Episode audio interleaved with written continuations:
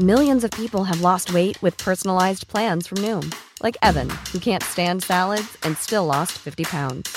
Salads generally for most people are the easy button, right? For me, that wasn't an option. I never really was a salad guy. That's just not who I am. But Noom worked for me. Get your personalized plan today at Noom.com. Real Noom user compensated to provide their story. In 4 weeks, the typical Noom user can expect to lose 1 to 2 pounds per week. Individual results may vary.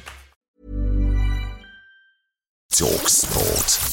This is the talkSPORT here. I'm Fern Buckley. I'm Kane Reeves, and the biggest managerial sacking of the international break has happened. And surprisingly, it wasn't at Spurs. Right now it's a bit of a difficult situation because 24 hours ago, Nagelsmann still believed that he would be the Bayern Munich coach for at least the next 3 years. Julian Nagelsmann has been replaced at Bayern Munich by former Chelsea boss Thomas Tuchel, and German reporter Konstantin Eckner told talkSPORT why. Some at Bayern feel that there's no real progress, that some of the highly paid players like Sadio Mane has struggled heavily, Leroy Sané, and Nagelsmann didn't do enough to really help them. Nagelsmann tends to antagonize many people, like Manuel Neuer, the captain. Nagelsmann's sacking has made him the favourite to be the next Tottenham manager, although let's not forget Antonio Conte is still in charge. If or when that changes, we'll let you know first thing on talkSPORT. Scotland and Wales kick off their Euro qualifying campaigns today. Scotland hosts Cyprus at Hampden Park, fresh off the back of boss Steve Clarke signing a new deal with the country. For the players, I've always sort of preached continuity of squad selection, continuity.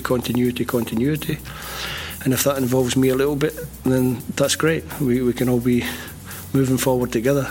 We'll, of course, keep you across Scotland's game on talkSPORT and keep you up to date with Wales beginning their new era without Gareth Bale when they take on Croatia. And midfielder Ollie Cooper feels the team's spirit hasn't been broken by Bale's retirement. Everyone knows how important he was to Wales, how important he was to our group. But it's not just the likes of missing him, it's the likes of missing Joe Allen, Chris Gunter, obviously still here within the staff. They're all key players, not just on the pitch, which we know they are, but off the pitch. Well, tomorrow we bring you live commentary of England's game against Ukraine when a special presentation is going to be made to Harry Kane for breaking that all-time goal-scoring record. So, how many do you reckon he's going to end up with? He's capable, definitely, Ollie, and if he stays away from injuries, he's going to be close, because he's going to come into the time where he's getting towards the end of his career as well. It all depends on his fitness and, how many more games he plays. I think he'll be putting his hand up now saying that he wants to play in a load of friendlies as well. That was England legend David Seaman backing Kane to reach a century, a thought shared by Huddersfield boss Neil Warnock, who also thinks Kane will be playing his football elsewhere next season. I don't think I've ever seen him work as hard and keep the ball in difficult situations. It was a fabulous achievement, and he will, I think, get under it and all. His attitude, and I do think he'll leave at end of season. He's got to do it, I think. Kylian Mbappe marked his first game as France captain by scoring twice as the French beat the Netherlands 4-0, and Romelu Lukaku, he spoiled Zlatan Ibrahimovic's international return. The 41-year-old came on as a sub for Sweden, but Lukaku's hat-trick saw Belgium beat them 3-0. We've got live commentary of Tottenham against Arsenal in the Women's Super League today. Join us from 3pm on talkSPORT 2 and make sure you've got the free talkSPORT app downloaded for England against Ukraine tomorrow.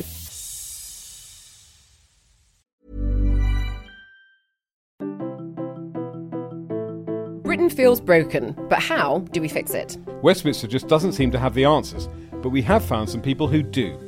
Join me, journalist Becca Hudson. And me, the former MP Ed Vaizey, for How I'd Fix.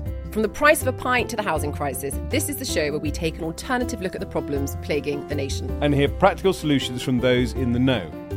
Catch new episodes of How I'd Fix wherever you get your podcasts. Rebuilding Britain starts here.